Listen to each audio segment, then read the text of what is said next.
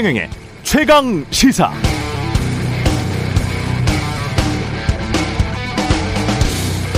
네, 오미크론 바이러스가 심상치가 않은 것 같습니다. 아, 보통 15분 정도 2m 이내 공간에서 함께 있는 경우에 코로나 바이러스에 감염된다고 했었는데 이건 그 정도가 아니라 아주 짧은 시간에도 마스크가 헐렁하기만 해도 15분 훨씬 이내에도 감염될 수 있다고 외신이 전하고 있습니다. 미국 CNN에 출연한 브라운 대학의 응급학과 교수로부터는 미국의 경우 어쩌면 정부가 전면 봉쇄 조치에 들어가서 미국 경제가 다시 마비되는 것이 아니라 많은 미국 노동자들이 아파서 일을 할 수 없기 때문에 미국 경제가 마비될 수 있다는 그런 경고까지 나왔습니다. 물론 동시에 기존 코로나 변이 바이러스에 비해서 폐 손상이 덜한 가벼운 증상을 보이고 있다는 그런 연구 결과도 나오고 있죠. 그렇다면 오미크론 변이의 빠른 확산으로 집단 감염에 이르면서도 사망자 숫자는 많이 줄어들 수 있다. 이런 해석이 가능하겠습니다. 미래가 어떻게 될지 우리가 어떻게 알겠습니까마는 새해 첫날 출근해서 일하고 있다는 사실에 감사합니다.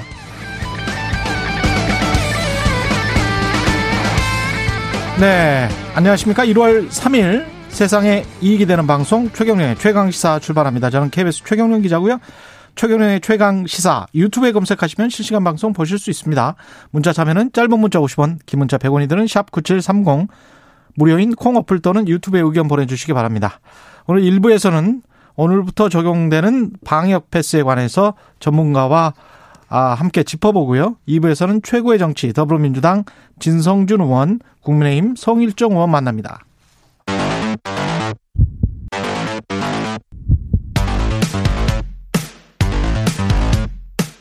오늘 아침 가장 뜨거운 뉴스 뉴스 언박싱 네, 뉴스 언박싱 시작합니다. 민동기 기자, 김민아 시사평론가 나오셨습니다. 안녕하십니까? 안녕하세요. 예, 오늘부터 방역 패스 유효 기간을 부여한다고 합니다. 예, 그 백신 2차 접종 이후에 14일이 지난 날부터 6개월까지인데요, 유효 기간이. 유효기간 만료가 임박한 사람은 3차 접종을 해야 방역 패스 효력을 유지할 수가 있습니다. 유효기간이 임박하다는 게 그게 6개월입니까? 그렇습니다. 6개월. 그러니까 지금 이제 오늘부터 시행이 되니까요. 지난해 7월 6일이나 아니면 그 전에 기본 접종을 완료한 사람들 있지 않습니까? 예. 만약에 이분들이 추가 접종을 안 했으면 음. 오늘부터 이 방역 패스 적용 시설을 이용할 수가 없게 됩니다. 음. 띵동 뭐 이런 소리가 난다고 합니다. 예. 네, 그래서 만약에 본인이 통과할 때 띵동 됐으면. 유효기간이 완료가 된 거니까요. 아. 그러니까 예좀 당황스럽기는 하겠네요. 당사자 입장에서는. 그렇습니다. 부스터 예. 샷을 맞아야 된다는 그런 얘기고요. 예. 어, 다만 그 장애인 같은 경우에는 음. 종이로 된 접종 증명서나 예방 예. 접종 스티커를 사용할 수가 있고요.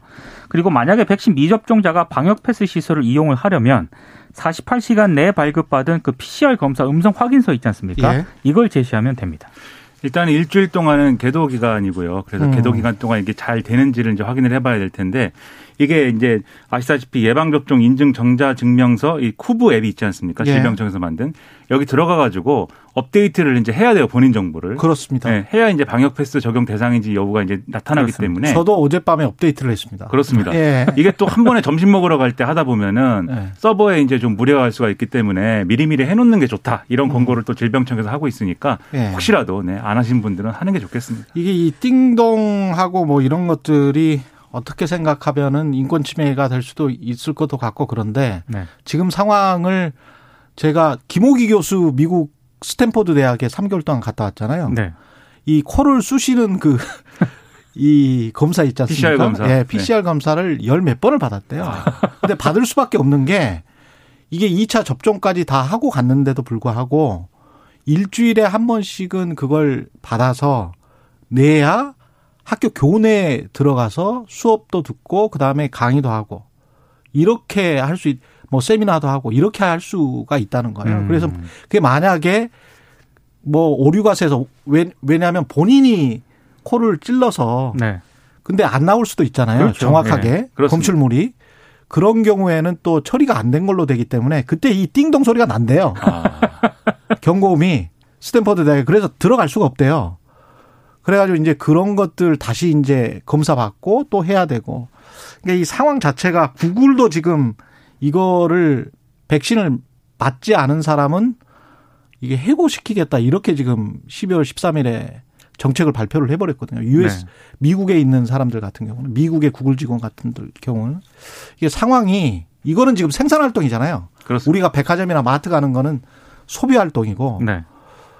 아 이게 심상치는 않은 것 같아요. 전 세계적으로. 예. 전 세계적으로도 이제 두 가지 축에서 논란이 있다고 생각이 되는데요. 음. 첫 번째는 이게 그러면 사실상 이제 어 백신 의무 아니냐. 그러니까 음. 미국에서도 이제 어, 맨데이트 의무화. 그렇죠. 예. 네. 그래서 그 논란이 있죠 지금. 그래서 대, 대법원과 바이든 대통령이 지금 싸우고 있습니다. 그렇습니다. 예. 그리고 이제 정파적으로 보면 이제 공화당 쪽에 가까운 정파들에서 이제 그 공격을 많이 하는 이제 국면인 것이고. 그렇죠. 그 다음에 또 하나의 축은 이 방역 패스라든가 이런 걸 적용하는 것도 이제 외국에서 이제 먼저 시행을 했기 때문에 그걸 이제 우리나라도 좀 벤치마킹 한 건데 음. 이걸 적용하면 항상 형평성 논란이 또 있어요 또. 그렇 그렇죠. 왜냐하면은 이게 적용이 안 되는 공간들이 있는데 예. 예를 들면 종교 시설이라든가 이런 데는 이제 좀 빠져 있는데 음. 왜 그런 데는 뭐 안 그런 데는 이제 그냥 입장이 가능하고 음. 왜 마트는 왜 이 방역 패스를 적용하냐 음. 이런 논란들이 있는데 근데 그런 형평성 논란과 관련돼서는 그 이거는 이제 정부가 잘 설명하는 게 필요한 것 같아요. 백신 의무화는 이제 어떤 가치의 논란이지만 그렇습니다. 형평성은 정부 정책의 어떤 신뢰도에 어떤 그런 영향을 줄 수 있는 그런 논란이기 때문에 예. 이건 왜 그렇게 빠져 있는 어떤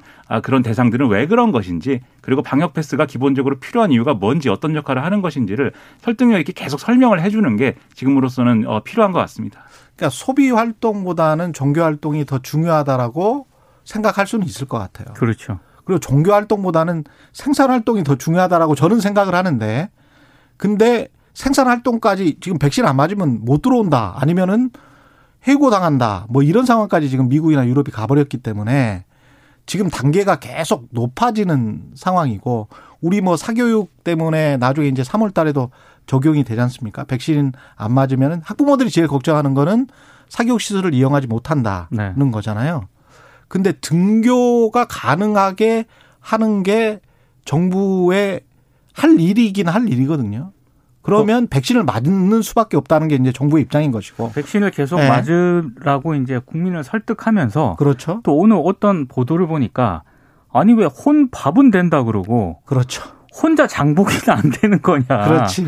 이런 식으로 기사도 있더라고요. 맞아요. 예, 그러니까 그런 예. 부분들에 대해서 꾸준히 또 설득을 하고 뭔가 좀 기준을 좀 제시를 하려고 하고 이런 노력들이 필요한 것 그러니까 같아요. 정부가 그런 대상을 정할 때 아무 기준 없이 정한 거는 사실 아닐 건데 그렇죠. 뭔가의 어떤 근거를 가지고 정했을 것인데 예를 들면 이제 학교는 뭐 방역 패스 적용 안 하면서 학원은 왜 적용하냐 이 논란 때문에 이제 이 청소년 방역 패스 적용이 이제 미뤄진 거잖아요. 그럼 간단하게 한쪽은 공교육이고 한쪽은 사교육이기 때문에 그렇죠. 그거는 좀 이해가 가능해요. 음. 그렇죠. 예를 네. 들면 학교는 어쨌든 이 중앙에서 이 방역에 관련한 여러 가지 이 원칙이라 방역 수칙이라든가 음. 이런 것들을 통제 가능하고 예. 그것에 대해서 이제 지침을 내려주고 하는 것들이 관철이 되지만 그리고 의무잖아요. 그거. 그렇죠. 예. 그래서 만약에 이제 백신 안 맞았다고 해서 학교 안 가면 못 가면 안 되는 거니까. 그렇죠. 예. 그래서 그런 것들이 가능한 반면 학원의 경우에는 통제도 안 되고 음. 또 이제 개인의 선택에 따라서 이제 좀 수업을 받는 거니까 음. 그래서 판단이 다르다라고 하는데 또 일각에서는 요즘에 이제 학원 안 가는 뭐 사람이 아이가 어딨냐. 어딨냐 이렇게 얘기를 하는 거지. 일리가 있어요. 그렇죠. 또 그런 것들은 이 예. 기준이 뭐였다라는 것과 그래서 앞으로는 이 기준에 따라서 어떤 효과가 난다라는 것을 정부가 음. 잘 설명해 줘야 될 필요가 있는 거죠. 야, 쉽지 않습니다. 예, 쉽지 그렇죠. 않은 것 같아요. 왜냐하면 또 과학적으로 과학자들도 완벽하게 이 정도 정도 하는 게 나을 것 같다라는 거지 완벽하게 이, 이 여기까지가 과학적입니다. 이렇게 말하는 미국 아유. 학자들이건 한국 학자들이건 없어요. 어렵죠. 그렇습니다. 아직도 예. 인류는 코로나 19에 대해서 예. 아직도 잘 몰라요. 예, 그런 측면이 있습니다. 새해 첫날 민간인 추정에 한국 사람이죠. 한국 사람이 월북을 했습니다. 일단 예. 민간인으로 추정되는 한 명이 월북을 했고요. 육군 22사단 일반 전초 철책을 넘어서 넘어간 것으로 일단 추정이 되고 있습니다. 음. 근데 이제 문제점이 몇 가지 있는데요. 그 지난 1일 오후 6시 40분쯤에 이 월북자가 GOP 철책을 넘는 장면이 CCTV에 포착이 됐거든요. 근데 당시 CCTV 감시병이 이걸 인지하지 못했다라고 하는 거고요. 그리고 월북자가 이 철책을 통과할 때 어, 경보음이 정상적으로 울렸다라고 합니다. 그런데 초동조치 부대가 출동을 했는데 철책에 이상이 없다고 판단을 해서 철수를 했고 이걸 지휘부에도 보고를 하지 않았, 않은 것으로 지금 확인이 됐는데요. 정리를 하면 결국에는 허술한 초동 조치로 이 월북을 저지하지 못한 것 아니냐라는 그런 비판이 제기가 되고 있습니다. 아니, 이게 뭐- 뭐 정말 문제네. 이 경계 예. 실패다 이런 지적이 나오는 게 예. 왜냐하면 이 예를 들어서 과학화 경계 시스템이 부실해 가지고 뭐 관측이 안 됐다 예. 이러면은 이제 어떤 장비 문제인데 지금 이제 작동을 했다는 거 아닙니까? 여기도 띵동이 울린 거죠. 그렇죠. 네. 네. 이게 사람이 뭔가 철책에 이제 접근하고 있다, 이 GP에 접근하고 있다, 경계가 울린 것인데 출동한 병력이 이제 그 상황을 이제 이 보고 이거는 문제가 없는 것 같다라고 해서 철수를 했기 때문에 한 3시간 정도 이 사람의 동선이나 이런 것들이 파악이 되지 않고 방치됐던 거거든요. 그러다 보니까 실제로 이제 군사분 계선을 넘는 상황까지 이어진 건데 그렇다고 한다면 경계 실패 아니냐 이런 지적이에요. 근데 또 하나 이제 볼만한 것은 이 지역에서 특히 이제 이게 뭐 어, 22사단 이제 그렇죠. 관리 지역인데 사단장의 무덤이죠. 그렇죠. 계속 비슷한 일들이 일어납니다. 여기서 지금 노쿠 기순도 했던 거. 아. 그렇습니다. 북에서 넘어오는 것도 잘 관리가 안 되고 또 이번에 또 넘어가는 것도 이렇게 못 잡고 뭐 이런 거라고 한다면 그리고 어떤 사단장이 오든 이 문제가 계속 이제 반복되고 있는 거라고 한다면 이게 단순히 어떤 뭐 이 장병들의 어떤 그런 뭐 정신적으로 정신적인 어떤 그러한 어떤 태세를 뭐점이 뭔가 정리한다든가 이런 게 아니라 음. 뭐 구조적인 문제 있는 거 아니냐. 예를 들면 편제를 뭔가 바꿔야 한다든지 그렇죠. 그런 필요가 있는 거 아니냐 이런 지적도 계속 나오고 있거든요. 근데 유일하게 22사단이요. 음. 보통 우리 그 사단이 전방 경계만 맞거나 예. 해양 경계만 맞거나 이러지 않습니까? 예. 근데 22사단만 전방 경계랑 해양 경계를 같이 맡고 있습니다. 아. 그래서 항상 이렇게 사고가 많이 터진다라고 지적을 많이 받아왔거든요. 근데 이 CCTV 같은 경우도 초병이 못 봤다는 게 그것도 참 저는 이해가 안 되더라고요. 보니까 화면이 4분할로 돼가지고 네. 사람들이 왔다 갔다 하는 걸 볼 수가 그리고 CCTV를 좀 더 자동화 시키려고 한다면 뭔가 움직임이 있으면 그쪽에 깜빡깜빡 뭐 빨간 불이 들어간다든가 뭐 그런 식으로 좀 조금 더 정밀화 시키든지 그러지 않으면 이 초병이 잠깐 좋은 건지 뭔 건지는 모르겠습니다만은 이거는 조금 좀 문제가 많습니다. 예. 그러니까 이게 CCTV도 있지만 이 철조망 감 철- 철조망 센서가 또 있기 때문에 예. 지금 이 철조망 센서가 올린 거거든요. 예. 그러면 이게 CCTV는 못 봤다 하더라도 그렇죠. 이 센서가 올렸기 때문에 감지가 된 거예요. 그렇지. 근데 출동했는데 아 이게 다른 다른 원인인 것 같다 사람이 아닌 것 같다 이러고 넘어간 거여가지고 이게 CCTV를 나중에 다시 재생하다가 이제 사람이구나 이걸 발견한 거죠. 그러니까 이게 어 여러모로 사실 사람이 하는 일이기 때문에 예. 하나의 신호는 놓칠 수도 있겠지만 몇 음. 가지 신호가 있었는데도 이걸 이제 실패한 거니까 그러니까 이제 문제다라고 이제 지적이 되는 민간인으로. 추정하는 것도요. 예. 22사단 내 이제 부대 병력을 확인을 했지 않습니까? 예. 그러니까 병력에는 이상이 없어요. 어. 그러니까 이제 군인이 넘어간 게 아니라 그렇죠. 그러니까 민간인으로 넘어간 것 아니냐라고 추정만 하고 있는 거고 음. 이 월북자가 살아 있는지 아니 그런 것도 파악이 안 되고 그 있습니다. 부분이 이제 좀 걱정스러운 부분인데 음. 지난번에도 이제 코로나19와 관련해서 북한이 이제 국경 관리를 굉장히 강화하고 있고 그것은 당연히 남측하고 이제 좀 군사분계선도 마찬가지여서 그렇습니다. 외부에서 들어오는 이제 인원에 대해서는 뭐이뭐 어, 사살한다든지 뭐 이런 얘기를 지금 하고 있지 그렇죠. 않습니까? 그리고 예. 실제로 지난번에 서해에서 이제 좀 비극적인 사건도 있고 그랬는데 그런 사건이 다시 발생하는 거냐에 대해서 상당히 우려할 수밖에 없어요. 예. 그래서 일단은 이제 우리 군에서는 통지문을 보냈다고는 하는데 아직 북한의 별다른 지금 움직임은 없다고 해서 이게 과연 어떻게 되는 거냐 지금 생사도 확인이 안 된다고 하는데 걱정이 예. 많습니다. 신년 여론조사 방송 지상파 방송 3사가 다 발표를 했네요.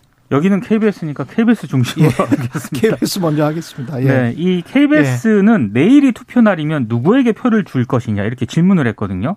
이재명 후보가 39.3, 윤석열 후보가 27.3, 심상정 후보가 3.2, 안철수 후보가 8.1%로 나왔습니다. 어, KBS는 안철수가 8.1. 그렇습니다. 예. 이게 그러니까 추이를 보면은 10월 말부터 주요 국면 때마다 조사를 하지 않았습니까? 음. 두 후보 지지율 차이가 오차 범위 내였다가 11월 말에는 초접전이었는데 이번에는 이제 역전이 된 그런 상황이고요. 예. 그리고 지지 여부와 상관없이 누가 당선될 것 같으냐를 물었는데 52%가 이재명 후보, 29%가 윤석열 후보를 꼽았습니다. 그리고 표심에는 어떤 요인이 영향을 주는지를 또 물었는데요. 후보자의 능력과 자질을 공약이나 정당보다 우선하는 것으로 나타났습니다. 아, 이번 조사는 KBS가 한국 리서치에 의뢰해서 지난달 29일부터 사흘 동안 전국 만 18세 이상 남녀 1000명을 대상으로 실시했고요. 휴대전화 가상번호를 활용한 전화 면접 방식으로 조사를 했습니다. 응답률은 18.1%, 표본 오차는 95% 신뢰 수준에서 플러스 마이너스 3.1%포인트고요. 자세한 내용은 KBS 홈페이지에서 확인이 가능합니다. 지금 KBS 결과를 말씀해 주셨지만 다른 방송사에서 한 여론조사 결과도 비슷하죠? 네, 비슷합니다. 네. 오차 범위 밖에서 이재명 후보가 안철수 이 윤석열 후보를 앞서고 있다. 이제 이런 결과고 안철수 후보가 좀 약진했다. 이런 결과들이 두좀 가지 특징이 건데. 있는 거죠. 그렇죠. 예. 이게 전반적으로 보면은 결국은 이제 이재명 후보가 뭐 오른 측면도 있겠지만 음. 윤석열 후보 이 지지세가 하락을 하면서 격차가 훨씬 더 벌어졌다 이렇게밖에 볼 수가 없는 건데 윤석열 후보의 지지율 하락은 최근에 이제 여러 논란들 때문인 거죠. 결국 배우자와 관련돼서 김건희 씨가 직접 사과했음에도 불구하고 그게 수습이 제대로 되지 않았다라는 점. 그리고 지금까지 윤석열 후보가 어떤 중도 확장에 공을 들이는 그런 모습보다는 국민의 원래 전통적 지지층에 좀 호응하는 그런 모습들이 계속 보여왔기 때문에 이런 것들이 윤석열 후보가 과연 이 정권 교체의 어떤 적임자로서 승리할 수 있는 후보이냐 여기에 의문이 제기되면서 지금 지지율이 하락하는데 악순환이 지금 발생한 거거든요. 음. 그래서 이거를 이제 좀 풀어야 되는데 그래서 이제 김종인 위원장이라든가 이 국민의힘 쪽에서 하는 얘기는 1월 안에 이거 이 상황을 좀 극복할 수 있다. 그래서 1월 안에 극복할 수 있다라고 얘기하면서 1월 안에 극복 못하면 진짜 어렵다. 예. 이렇게 얘기를 하고 있습니다. 그래서 김종인 위원장이 직접 윤석열 후보의 메시지라든가 정책이라든가 이런 것들을 직접 직접 다 관리하겠다. 이렇게 얘기를 하고 있어가지고 국민의힘은 그야말로 비상이 걸린 그런 분위기인 거죠. 이게 3%가 이재명 같 이재명 후보 같은 경우는 500만이 넘었더라고요. 네. 그 삼포로 TV라는 이 예, 유튜브, 유튜브 여기에서 방송. 예. 본 사람들이 굉장히 많아요. 그렇습니다. 거기다가 이제 윤석열 후보 같은 경우는 한 300만, 400만 지금 가까이 가고 있기 때문에 안철수 후보도 출연했습니다. 출연했죠. 네. 그러면 안철수, 심상정 그 뷰수와 댓글과 그리고 결국에는 3월 9일까지 사람들이 그걸 곰곰이 보면서 경제에 굉장히 관심이 많잖아요. 그걸 곰곰이 보면서 아까 능력과 자질이라는 측면에서 판단을 많이 할 수 있는 바로미터가 유튜브 채널에서 그거를 제시를 했다는 게 참 기존 언론으로서는 부끄럽습니다만은 예. KBS가 했어야 되는데 말이죠. 예. 근데 최경영의 최강 시사가 했어야 되는데. 예. 예. 참 안타까운데요. 네, 자우지간 반성을, 예, 뭐 반성을 하면서. 그래도 반성을 하면서 그거라도 보시고 하여간 결정을 하시는 게 나을 것 같아요. 아니 곧 KBS에서도 심층 그 인터뷰를 한다고 그래요. 예. 내일 또 하죠. 후보. 오늘 그러니까 내일 합니까? 오늘부터 예. 오늘 이제 이재명 후보가 나 9시 뉴스에 인터뷰하고요. 네. 라이브로 합니다. 라이브로. 내일은 윤석열 후보 이렇게 순차적으로 둘 쭉. 가니까 짧기는 하지만 그래도 좀볼 수 있으니까요. 상당히 예. 기대를 하고 있어요. 왜냐하면 윤석열 후보의 경우에는 지금까지 정권 교체가 왜 필요하냐에 대해서는 여러 가지 얘기를 했는데 음. 이제는 올해가 이제 올해로 넘어오면서 새해가 됐기 때문에 그 정권 교체의 실 내용이 뭐냐에 대해서 이제 국민들이 관심을 갖고 있는 거고 그게 말씀하신 것처럼 유튜브 채널이라든지 이런 걸 통해 관심으로 이제 표출이 되고 있는 거거든요. 음. 그래서 그 내용을 1월 중에 보여줘야 되는데 지금 윤석열 후보가 갖고 있는 여러 가지 생각이나 비전이 있는데 지금까지 전략이 잘못되었고 이런 것인지 음. 아니면 정말 내실이 없는 후보여서 이렇게 된 것인지 그렇죠. 곧 이제 판가름이 나는 그런 시점이 온다는 겁니다. 근데 갑자기 예. 어제 이제 정책 공약을 네 가지나 발표를 했거든요. 예. 그러니까 너무 갑자기 급선회를 하는 또 경향이 좀 있는 것 같습니다. 그 윤석열 후보가 발표한 공약들은 뭐가 있었습니까? 그러니까 어제만 네 가지를 발표했는데요. 예. 청년 일자리 공약하고요. 청년 일자리, 디지털 플랫폼 정부와 관련된 그런 공약. 디지털 그리고 플랫폼 정부. 예, 한국형 반값 임대료 프로젝트. 예. 그리고 택시 기사 보호 칸막이 설치. 어제만 음. 이렇게 네 가지 공약을 발표했거든요. 특히 이제 뭐 디지털 기술이라든가 빅데이터에 기반한 국민 맞춤형 서비스 정보를 추진하는 이 디지털 플랫폼 정부 공약 발표에는 예. 김종인 위원장도 함께 해가지고요. 음. 굉장히 이제 김종인 위원장이 이제 흔히 말하는 그립감을 잡는 어떤 그런 어떤 상징적인 장면이지 않을까 이렇게 좀 언론들이 분석을 하고 있습니다. 김종인 뭐 위원장이 장악을 했다. 예. 반값 임대료는 뭐 예. 구체적으로 말씀드리면 일단 저리로 대출을 해주고 자영업자들에게 그리고 여기에 대해서 이 대출이 임대료와 공과금으로 나갔다라고 하면은 절반을 정부가 이제 먼저 변제를 하고 나머지 부분에 대해서는 5년간 이제 자영업자 본인이 분할 상환해라. 이 내용인데 이게 이제 임대료로 지출했다라는 것은 이제 어떻게 증명할 것이냐 등등의 이제 여러 가지 쟁점은 남아 있겠지만 어쨌든 자영업자들이 임대료 부담 때문에 여러모로 힘드니까 이런 것들을 이제 고려하는 것 같고요. 그 다음에 디지털 플랫폼 정부의 경우에는 이제 하나의 어떤 디지털 플랫폼 위에 정부 사이트라든가 이런 것들이 있는 것이기 때문에 어느 사이트에 어떻게 해서 어떤 서비스를 요구를 하든 그것을 이제 바로 바로 이제 해결해 줄 수 있다. 예를 들면 복지제도라든가 그런 것들도 다 마찬가지다 라는 거예요. 다만 이제 개인정보 우려가 있지 않습니까? 예. 개인정보가 우려된다. 이런 문제 제기가 나올 때 요즘에 정치권이 가장 많이 하는 답변은 블록체인으로 해결한다. 예요.